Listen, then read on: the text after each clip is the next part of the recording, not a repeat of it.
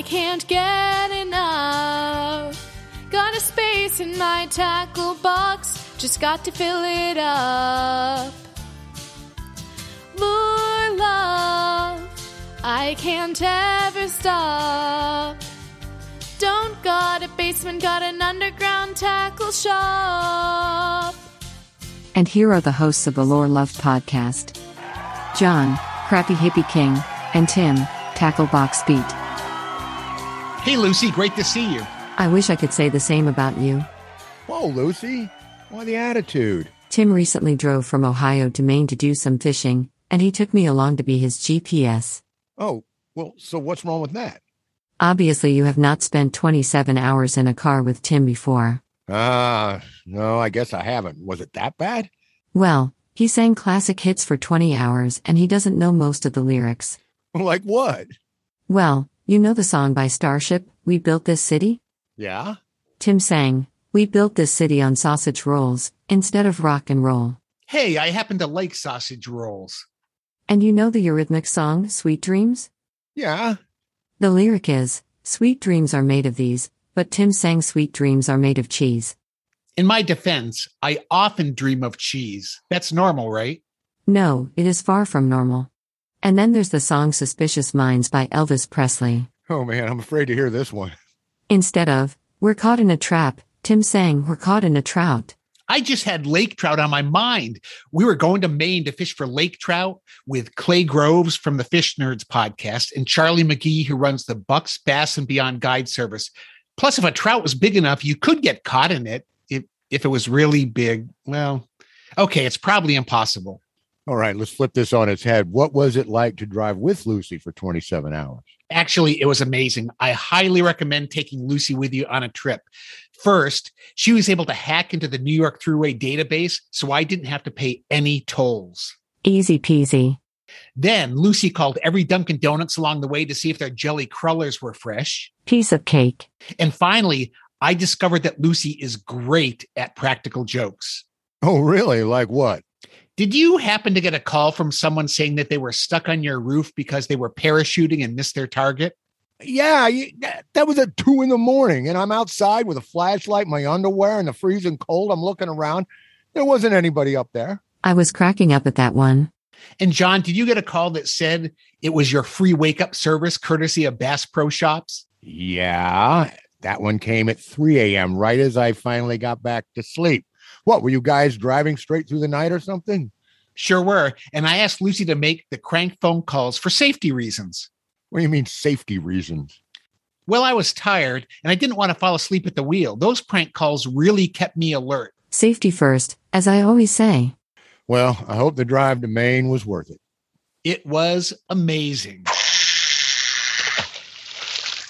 John, so I met Clay Groves and Charlie McGee at a boat ramp on Sebago Lake in Maine, and Clay's daughter Zoe was with us too.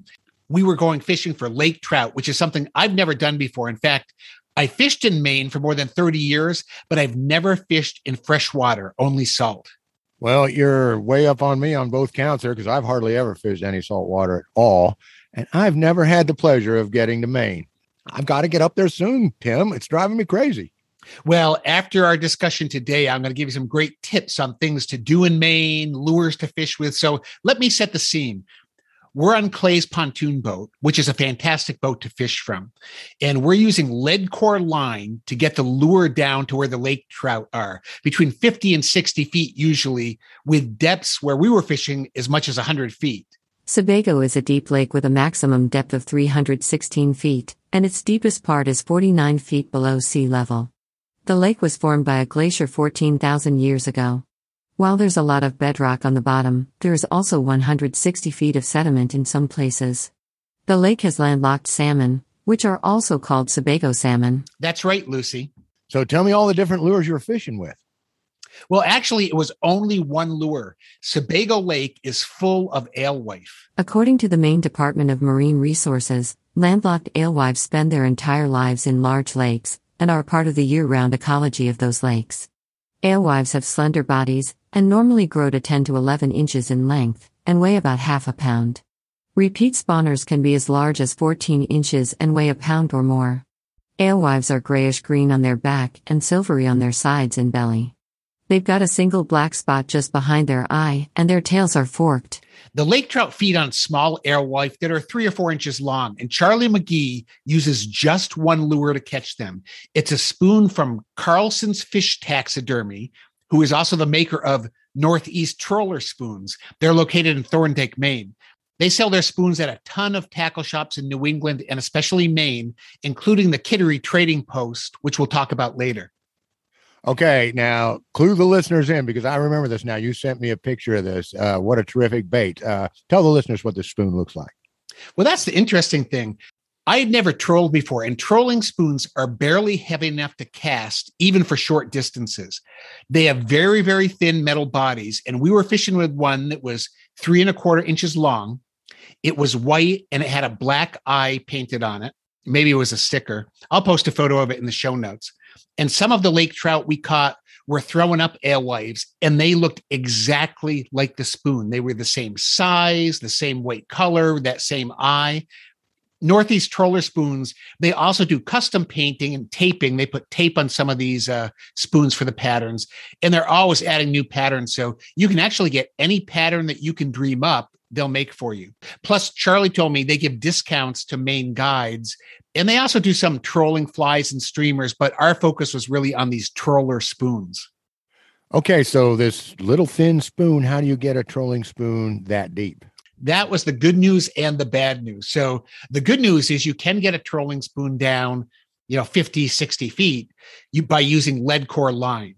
And the Northeast Troller Spoon says that the spoons have the best action when they're fished between one point seven and two point five miles per hour, which is a funny thing. I've never trolled before. I've never seen a recommendation for a retrieve based in miles an hour. But when you're trolling and you can see the speed of the boat, that's what you do. And they were exactly right. We were trolling just under two miles an hour, and that's where we caught all the fish. Well, okay, so clearly the company and you and, and Charlie and everybody thinks speed is of vital importance to give the spoon the best action. Yeah, and I kind of have a theory about that. So we were marking these bait balls of alewife that were the most massive things I've ever seen. They went from about twenty feet down to eighty feet, and they're like fifty yards long. There must be millions of fish in these bait balls. So I kept wondering, how does a lake trout pick out our spoon that's three inches long in a big ball of bait like that? So, but my my theory is that speed is the key to this. Okay, you got me hooked. Now bring me on in. How so?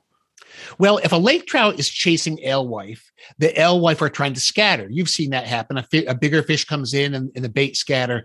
So if you're the last alewife on the outside of a school, or you know, you, you're the slowest alewife, you're going to be the one that's eaten. So I think by fishing the spoon slowly, it flutters like a slow injured alewife, just enough so that it's always the alewife that the lake trout catches up with.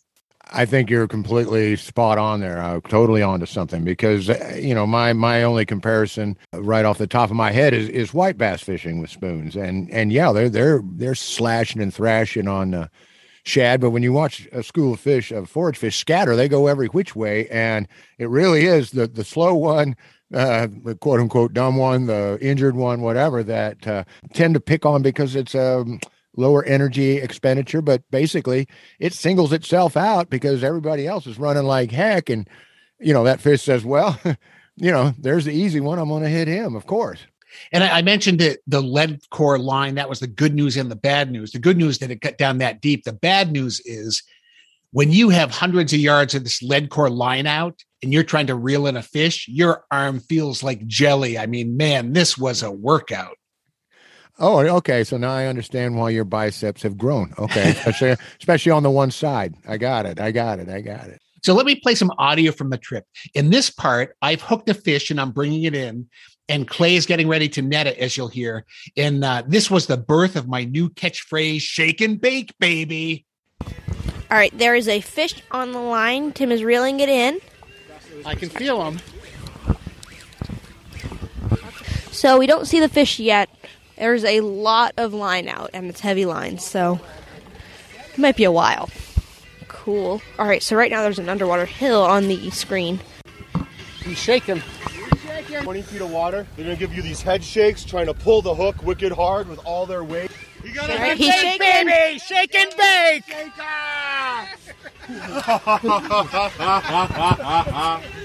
That's a, he wants off. Yeah, he know. wants off of there. You just know it's a lake there. And he's going to use the weight of his body to try to jerk that hook out of his mouth. Yeah, don't give him any slack, Tim. Yeah. Don't give him any slack. Don't be a slacker, Tim. I Come see on, him. Tim. Slop-a-doppa. Slop-a-doppa. All right. Flop-a-doppa right in here. Woo! He's still there. I see him. Bring him in towards the boat.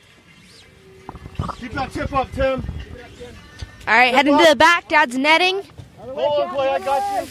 I got you. He's going in the motor. He's going in the motor. We're all gonna die. Okay, he's okay. Don't worry. Dad's exaggerating. Um, oh, he's beautiful. Look at it. Beautiful. You got a very pretty fish. I love it. I love it. A fisher's catchphrase is the purest form of a catchphrase because you're catching something. Oh, but what was Charlie saying there? Slop-a-doppa? Yeah, so Charlie kept yelling, slop-a-doppa. I have no idea what that means, but it sounds like a good catchphrase to me. In Swedish, doppa means to dip or dunk. It is also a square or round skull cap originating in Central Asia. Perhaps Charlie meant that your hat was about to fall into the water. Uh, I don't know, Lucy. I don't think that's what Charlie meant. It sounds like he has his own unique catchphrase when a fish is caught. Yeah, I, I agree. And Charlie did give us some secrets at the end of the trip. Listen to these. Charlie taught us everything about what type of spoons to use and what color. And uh, he still has not told us all the secrets, but we at least know that the, the white, small, about a three-inch white spoon that looks like an alewife is just the perfect bait for lake trout. Well, then we better get him one more time. Charlie McGee, tell us a secret about lake trout fishing. A secret about lake trout fishing, right? And we gotta give away some secrets right now to really entice the audience. The secret to lake trout fishing is, um, the, I don't know. There's no secret. You keep fishing. When the fishing's very slow, you just keep fishing, bud. The lake trout are their own fish. They're either everywhere or they're nowhere. And just dragging their dirty, dirty bottom seems to get it done. So there you have it. Charlie says there aren't a lot of big secrets, except you have to drag the dirty bottom with a three-inch white spoon and keep fishing. That's his key. You never give up fishing when nothing is biting. And then you shake and bake, baby. Right on, right on. Never give up. Never surrender.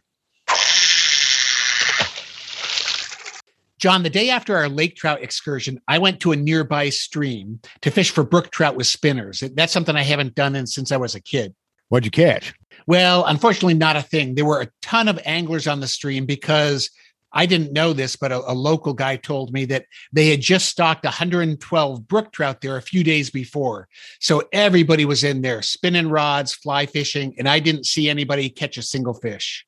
One of those deals where you got to bring in your own rock to stand on, I understand there. So, uh, but there's all going for the truck trout, the tank scrubbers, the raise them in a hatchery and put them in a truck and dump them in a river or a pond. Yeah. Yeah, I understand. Yeah. The, the, the tank scrubbers. Yeah. I'm not a huge fan of catching hatchery fish, although I do have two great lures for catching truck trout. What are they? Well, you know, the saying match the hatch. Oh yeah. And what's the hatch for trout being raised at a fish hatchery? Uh, food pellets, I guess. Hatchery fish are fed high-protein pellets that allow them to grow very quickly. With some pellets, fish grow by fifty percent of the food weight. So if you feed fish ten pounds of pellets, they'll gain five pounds in weight. So you're matching the food pellet hatch. Exactly. There's a company called Stubby Steve's that sells what looks like food pellets for trout. They're kind of soft, porous plastic pellets, and they're impregnated with the actual food pellet mixture. So they stay on your hook for a long time, and the scent in that mixture that's impregnated stays in there for a long, long time. I'll add their website to the show notes. Trout that are fresh from the hatchery go crazy for these because they're what the fish are used to eating. In fact, it may be the only thing that these fish have ever seen to eat. Yeah, that's the thing. Uh, uh, they, you know, they're not real familiar a lot of times with uh, uh, wild prey. That uh, first uh, week, month, year, whatever, out of the hatchery, those poor trout, they have a hard time figuring it out.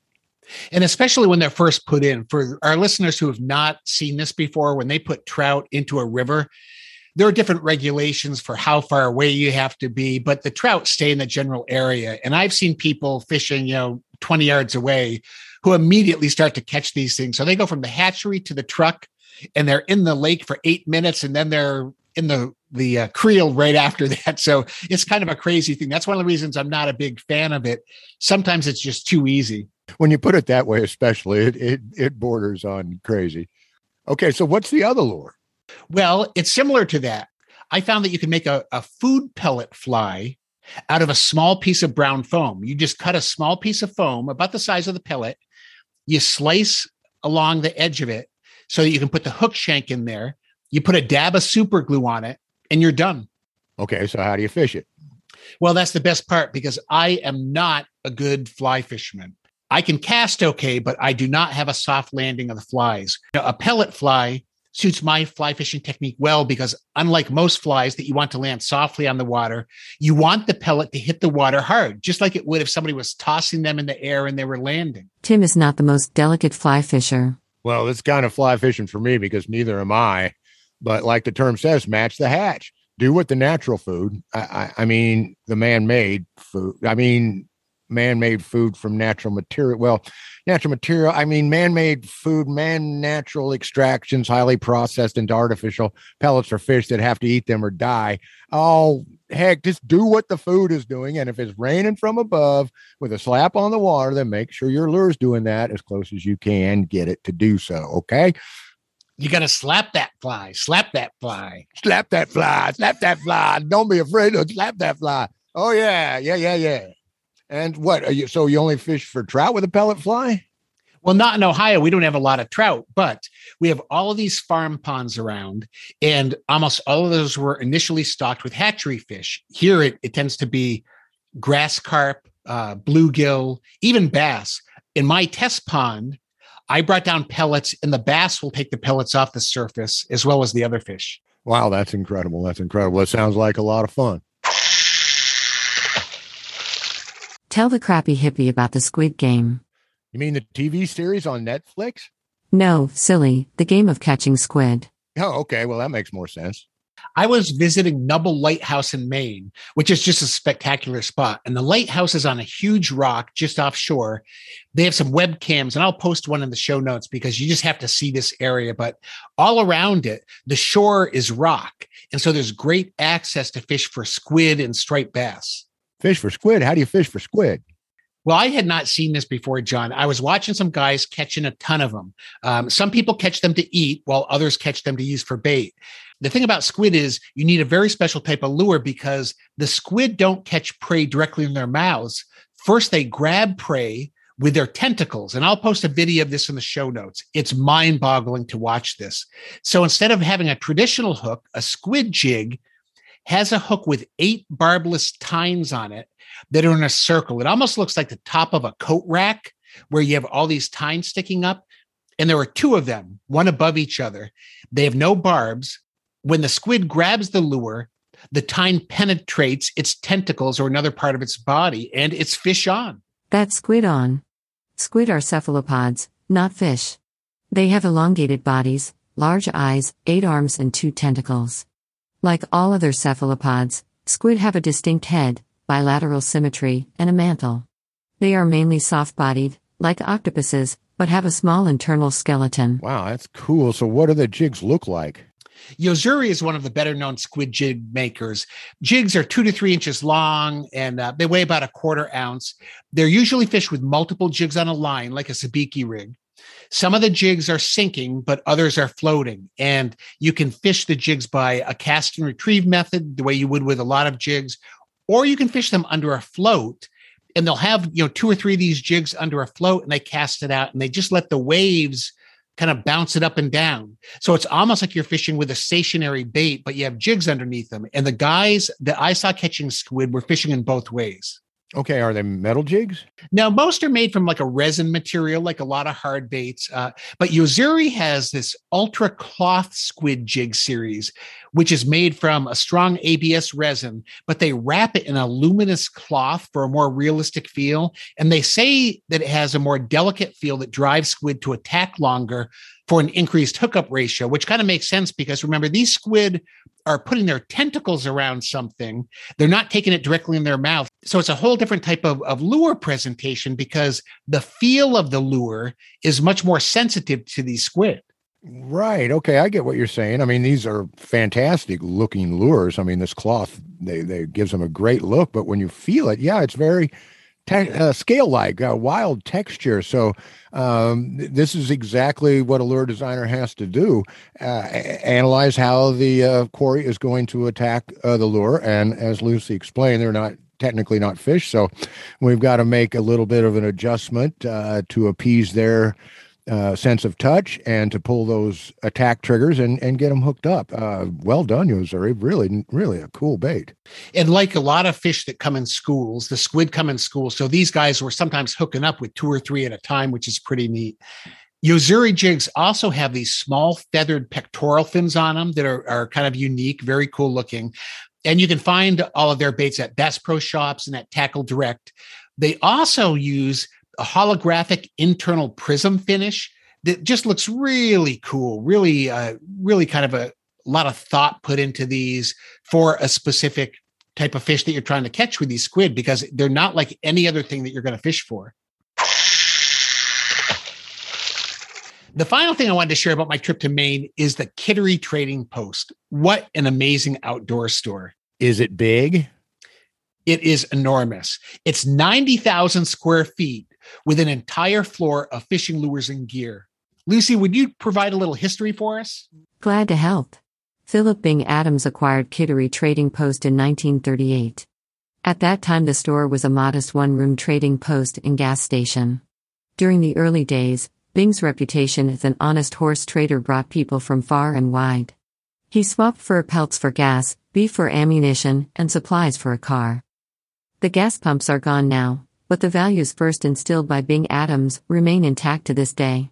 What started out as one man's means of providing for his family has turned into a ninety thousand square feet retail outdoor specialty sports operation offering quality customer service, exceptional selection and fair, competitive prices.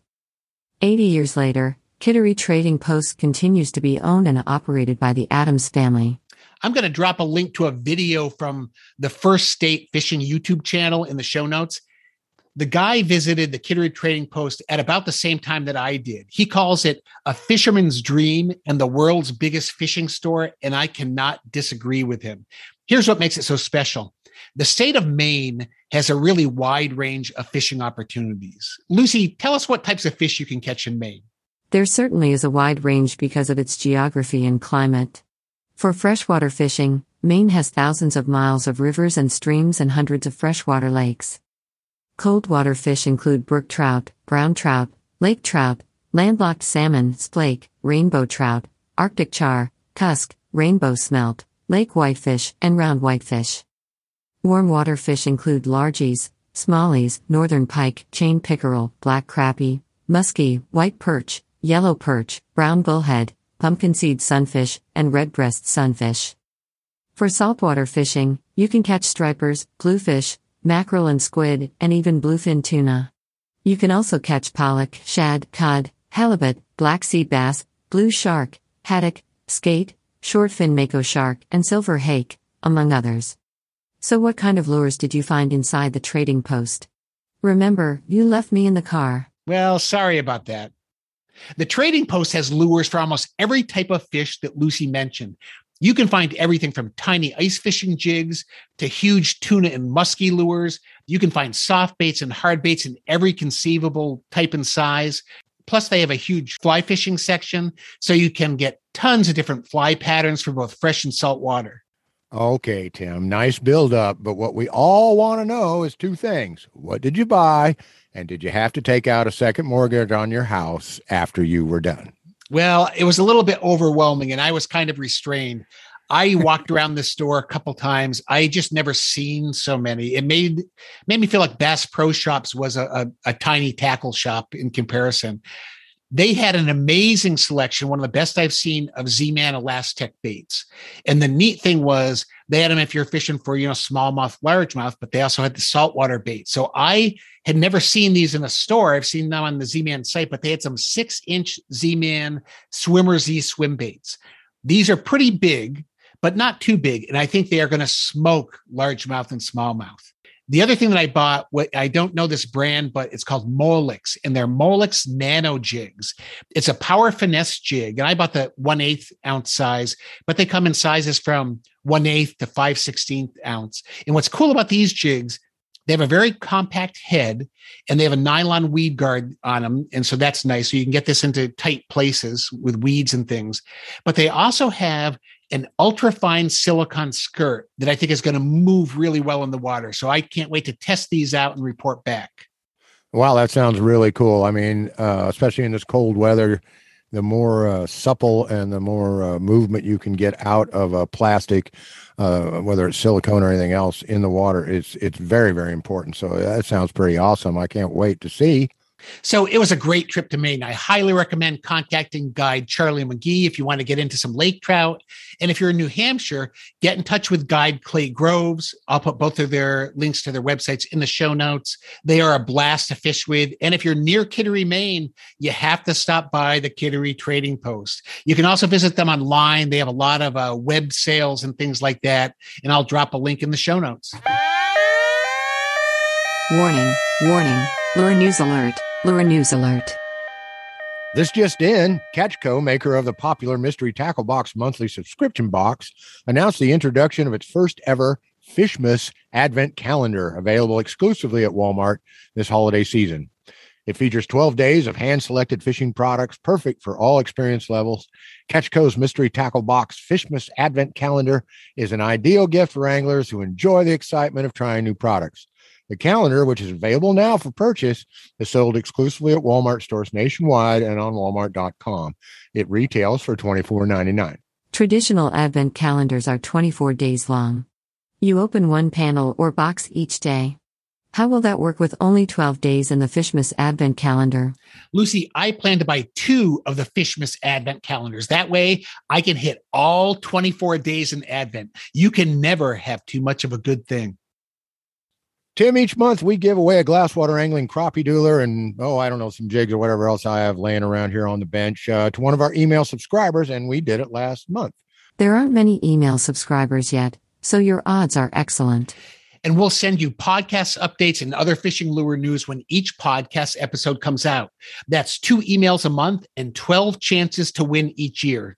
To subscribe, just go to our website at w w w dot lure love podcast dot com and enter your email address. You can also enter to win by calling and telling us what your favorite lure is. And our call-in winner uh, this month is Evan from Michigan. He sent us a really cool message about his favorite lure.